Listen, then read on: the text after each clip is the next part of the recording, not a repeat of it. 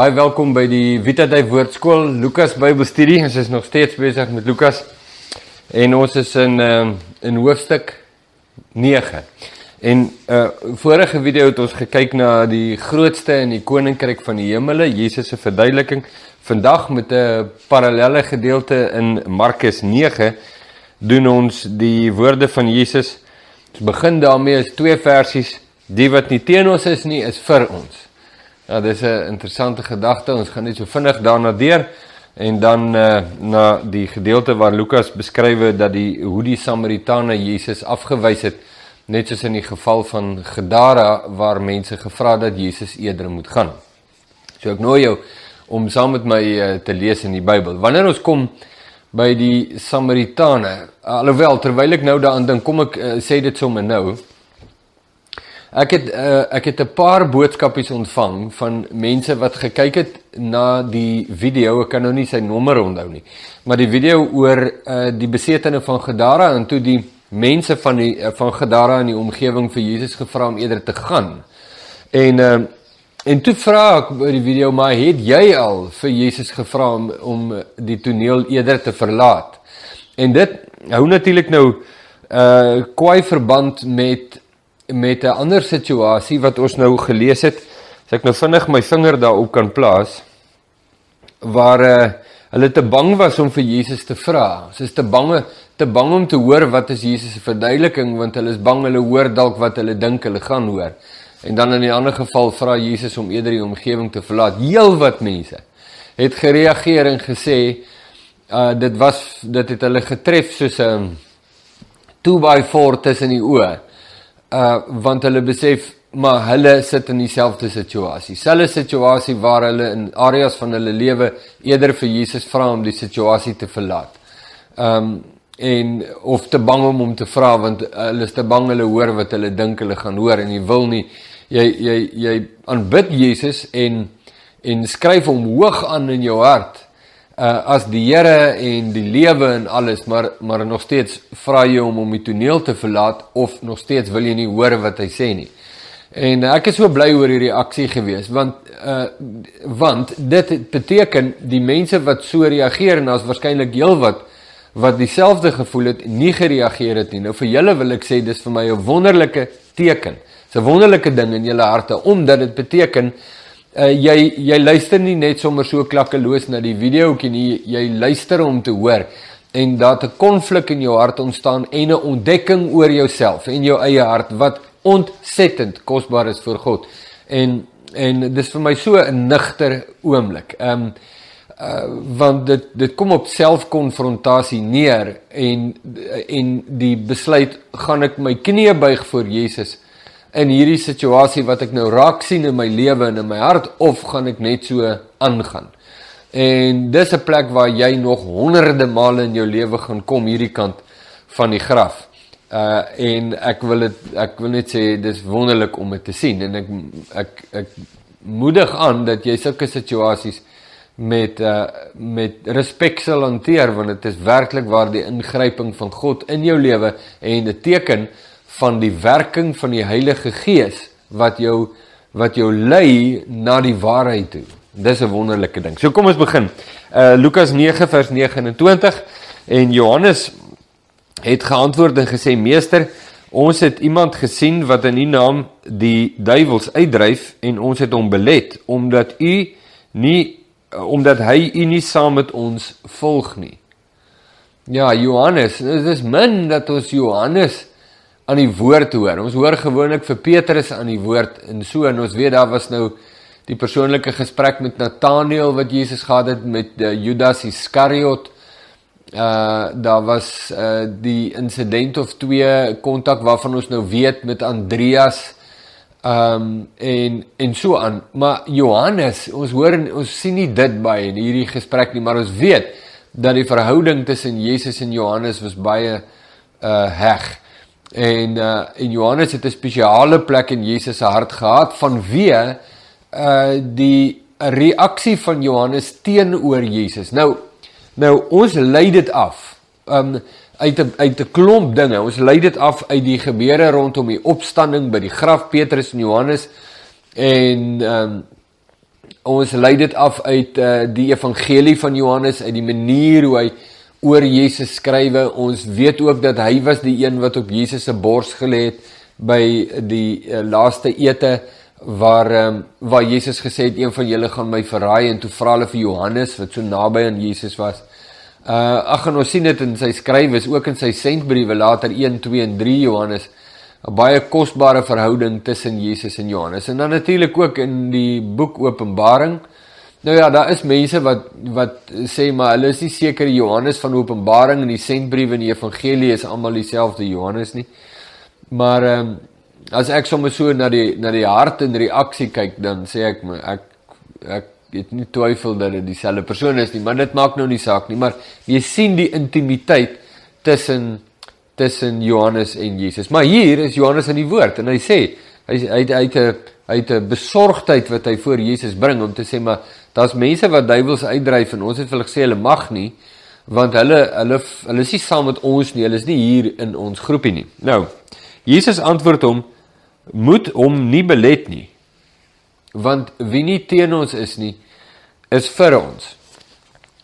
Nou Ehm um, hier hier is 'n interessante situasie. Ek het net twee gedagtes daaroor wat ek gou vir jou wil gee en jy kan miskien 'n bietjie weier lees. Hierdie mense hier ehm um, is anderste as byvoorbeeld die seuns van Skewa waarvan ons in Handelinge lees. Hulle wat hulle het probeer om 'n duiwel uit te dryf in die naam van Jesus wie Paulus of wat Paulus verkondig. Uh hierdie mense uh die seuns van Skewa het natuurlik reg gekry. Die demone het vir hulle gesê uh Jesus ken ek maar en van Paulus weet ek uh, maar julle wie is julle? En uh, die demoon het hulle verskeer, nê, nee, die seuns van Skewa. Maar hier in hierdie geval vind daar nie so 'n reaksie van die demoon plaas teenoor hierdie persoon nie. So dis die eerste ding. So ons lei af uh, alhoewel hulle nie deel was van die 12 disippels rondom Jesus nie, was daar wel baie disippels van Jesus.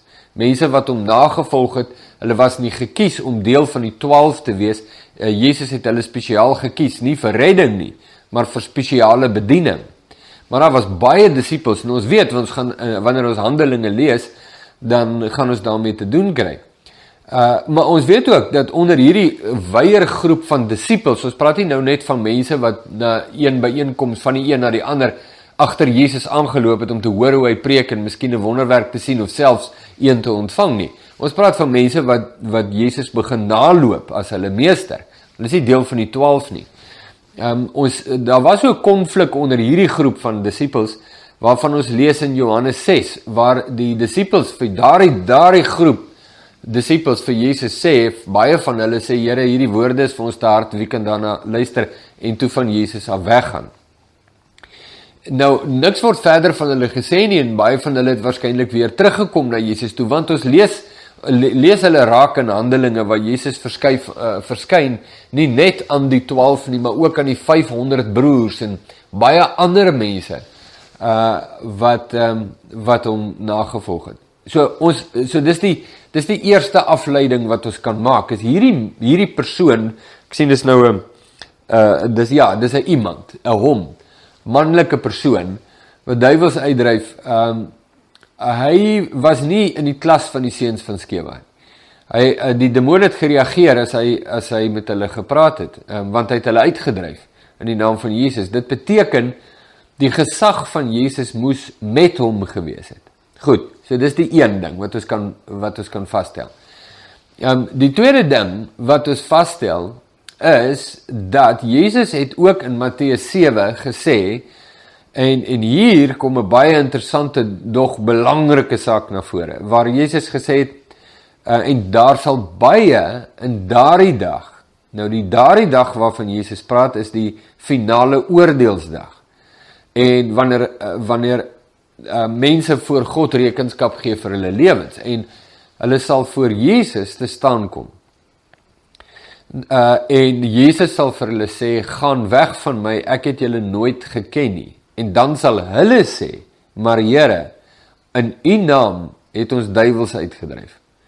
So daar's 'n tweede baie belangrike saak. En, en die uh, ons gaan nou kyk na Jesus se reaksie, maar dis duidelik dat hierdie mense wat nou voor Jesus staan, uh het het bediening ontvang van Jesus af. Maar dat hulle uh in ongehoorsaamheid aan Jesus gewandel het wat hulle lewens betref. Dis 'n ontsettende belangrike ding. En dan Jesus sê maar uh, ek ken julle nie, julle het gemeenskap met die duisternis. En uh, julle het gekies om die duisternis aan te hang eerder as die lig. En ehm um, nou ek wil nog 'n punt daarop uh, hier net vir oorweging voorlê. Nou of dit uh, enige meriete sal hê, weet ek nou nie. Maar ek dink sommer nou daaraan. Nou wonder ek hardop. Jy kan saam met my wonder. As ons na die Bybel kyk en ons kyk na na oordeel, die finale oordeelsdag, dan blyk dit dat daar 'n onderskeid is in die oordeelproses, dat daar twee soorte, dis nou sommer my woorde, 'n hofsale is. Dis nou sommer net my woorde. Die een is die groot wit troon oordeel, ehm um, waar die wêreld voor God rekenskap sal gee vir hulle lewens en dan tot ewige verdoemenis geoordeel sal word. Die groot wit troon oordeel, die finale oordeel. Maar wanneer ons na Paulus se briewe kyk, dan praat hy ook van die regterstoel van Christus. En dit wil blyk asof daar 'n onderskeid is tussen die groot wit troon oordeel en die regterstoel van Christus, want voor die regterstoel van Christus verskyn die gelowiges. Nou nou soos dit ek sê, ek wonder nou hardop, glad nou nie daaroor opgelees of 'n bietjie navorsing gedoen nie. So ek praat nou sommer net uit uit wat in my hart opkom. Uh toe Jesus vir die disippels sê of vir mense sê, gaan weg van my, ek het julle nie geken nie, het hulle voor die regterstoel van Christus gestaan. En uh en hulle het gesê maar Here, ons het in U naam wondertekens gedoen en duiwels uitgedryf in U naam in u gesag en u het ons die gesag gegee. Ons het in u bediening gestaan. En hy sê gaan weg van my julle wat die ongeregtigheid bewerk. Ehm um, nou dit dit bring natuurlik 'n 'n hele klomp goed na die tafel toe wat mense vurig in in debat sal bring. Soos byvoorbeeld kan dit wees dat Jesus disippels oordeel om van hom af weg te gaan. Uh want as dit waar is, dan uh dan beteken dit 'n klomp mense uh se teologie oor as jy eenmaal tot bekering gekom het, dan is jy altyd by God. Jy is altyd 'n kind van God en jy jy is die ewigheid in daardie sin absoluut seker. Of jy nou in sonde lewe of nie, jy weet jy jy sal jy sal gered word. sien julle die probleem daar. So dit is regtig die moeite werd om bietjie meer daaroor te lees. Maar terug na ons teks toe. Uh hier het jy in Johannes het uh, hulle die man belet, maar Jesus se reaksie is interessant. Jesus sê moet hom nie belet nie. Want wie nie teen ons is nie, is vir ons. Uh en en dit ehm um, dink ek hang bind nou saam met ehm um, Jesus wat sê maar ek het skape wat nie uit hierdie kraal uit is nie. Uit hierdie kudde en ek het ander skape ook. En uh, die bewustheid wat hy bring by die disippels dat dit is nie is in die Ou Testament waar Israel eksklusief was die nasionaliteit van Israel was eksklusief en almal wat nie Israeliete is nie, is nie deel van God se verbondsvolk nie. Bring Jesus dit tuis dat in die nuwe koninkryk van God in die Nuwe Testament um is deel wees van die koninkryk niks met nasionalisme of etnisiteit te doen nie. En dat dit dat daar ander belangriker faktore, nuwe faktore nou um in plek is wat deelname bepaal en uh, en uh, en hulle neig nou nog heeltyd na die Ou Testamentiese model in hulle harte en koppe dalk die etniese of nasionale model. Uh, en Jesus is aan mekaar uh, help hulle om weg te kom daarvan en te verstaan dat die koninkryk van God die die toelating tot die koninkryk van God het niks met nasionaliteit of etnisiteit te doen nie Dis 'n baie baie belangrike saak. So hier sê Jesus, luister, is daai ou teen ons. Nou, teen ons is uh ons kan ons kan twee goed miskien sê oor dit en die een is uh staan hy te wat ek julle leer wie ek is en oor die koninkryk. As hy dit nie te staan nie, dan sê vir ons As net hierdie twee groepe, die wat teen dit is en die wat vir dit is. Nou, uh wat wat of dit nou die intensie van Lukas, ek dink dit is die intensie van Lukas om nou die volgende te gesê het nie, maar dis 'n afleiding wat ek maak. Dis iets wat ons geweldig kan toepas ook in ons dag en tyd met verskillende groepies en kerkies en dingetjies. En uh, en elke groepie ehm um, dink hy is nou eintlik die mees korrekte uitdrukking van die koninkryk van God of van wat 'n disipel van Jesus nou eintlik is. Ons brand of ons flavour. En uh en uh, en dat dit nie waar is nie. Dis nie waar nie. En uh, ek ek onthou, ek kyk sommer dis is sommer 'n bietjie selfwaarneming in my eie hart oor jare hoe um, hoe ek die sentiment in my hart gehad het dat wie nie deel is van ons nie. Hoe ons worship en die manier hoe ons dit doen en die lering wat ons ontvang en ons hier, jy weet so die die ons, jy weet, hulle is hulle is shame. shame. Ag shame. Hulle is nou nie deel van ons nie. Wat ons het in 'n kinderagtige, onvolwasse en vleeslike uh, oriëntering en 'n houding is. Maar dit is by baie mense so. Uh dit is hoekom ons graag ook wil weet dikwels van watter kerk sien jy? Waar is jy? Want ons wil ons wil die persoon plaas op die kaart. Uh want uh, en ons sien onsself gewoonlik op die pinnacle, heel bo op die top. En Jesus sê nee wat, jy wat jy kan maar uh, klaarmaak met daai ding. Dit dit is nie so nie. Uh is hulle ehm um, die groepie of hulle nou met hulle hande in die lug staan en aanbid en of hulle met hulle hande langs die sye staan ehm um, is hulle is hulle teen ons sê Jesus. Is hulle teen my? Weerstaan hulle my? Uh indien nie dan is hulle vir my. As hulle my nie weerstaan daar's net een van twee reaksies jy weerstaan Jesus of jy buig voor Jesus. As hulle voor my buig moet hulle nie belet nie. Hulle is miskien hulle doen dit nou nie soos wat jy dit doen in jou kultuur nie en jy weet soos wat jy nou gewoond is nie en hulle hou nie van 'n kitaar dalk in die praise and worship nie en de, hulle hoef nie van die kitaar te hou nie. Hulle hou dalk van die orgel of van 'n klavier of dalk van geen instrumente nie. Wat maak dit nou saak? Wat wat maak dit saak? Dis piffel in elk geval. En uh, uh en hulle pastoor swaai nie sy arms as hy preek nie. Hy staan doodstil en baie weet bedees agter jou kanseltjie en lees sy preek af. Wat maak dit saak? Wat maak dit saak? Ek bedoel uh, en, en baie mense kies kies so uh, gemeentes. Ek onthou jare terug in Vredendal was daar 'n paartjie wat uh, ons gemeente besoek het in Vredendal. Ons het so klein gemeentetjie gehad. En uh en hulle het ons besoek en ek weet nie hoeveel keer, een keer, twee keer of wat ook al en toe hulle besluit nee, dis nie die gemeente vir hulle nie. En tot daar nog geen probleem nie, heeltemal normaal, verstaan dit. Maar die toe kom die motivering uit. Hoekom is dit nie die gemeente vir hulle nie? En die motivering was uh daar's nie goudstof manifestasies in die diens nie. So die Heilige Gees is nie daar nie. en jy hoor dit, jy dink, "Wow." Jy weet, "Wow."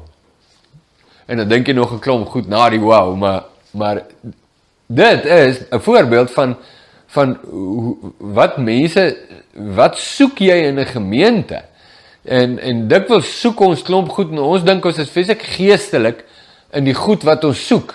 En dan is ons dalk soos Johannes wat dien dat Jesus toe kom om te sê ja, ons het dan nou hier goeie ding gedoen, so daai stokkie gesteek voor hy ou want hy is hier en Jesus sê wow, wow, moenie dit doen nie. Hoekom doen jy dit? As hy nie teen ons is nie, is hy vir ons. Dit is 'n baie belangrike ding en um, en ek dink kom ons sê ekskuus my hierdie video was nou langer as wat ek beplan het. Ek daar's baie mense wat nou in die groot kerk verwarring wat nou al vir jare duur in Suid-Afrika maar wêreldwyd ook dan soek hulle nuwe gemeentes. En dan partykeer vra mense my, weet jy nie van 'n goeie gemeente hier in ons omgewing nie? En dis 'n dis 'n baie moeilike vraag uh om te beantwoord want want ehm um, wat is volgens jou 'n goeie gemeente? En ek dink dit is belangrik dat voor jy nou eers gemeente soek nou, jy weet, besoek en nou besluit nee, ja, um, kyk miskien eers na die waardestelsel in jou eie hart en sê maar dit wat jy soek, is dit werklik die moeite werd om dit te soek? Uh is dit is dit uh, dit wat jy het jou jou kriteria is dit na waarheid? Dis die belangrike ding want jy mag dalk by 'n lieflike gemeente kom, maar omdat jy na die verkeerde goed soek, keer jy hulle die rug. En Jesus is waarlik in hulle midde, waarlik daar. En uh, jy kon 'n wonderlike gemeenskap met gelowiges daar gehad het en Jesus leer ken het op 'n manier wat um, wat jy nog nie voorheen gedoen het nie, maar omdat jy verkeerde goed in jou hart ronddra, mis jy Jesus.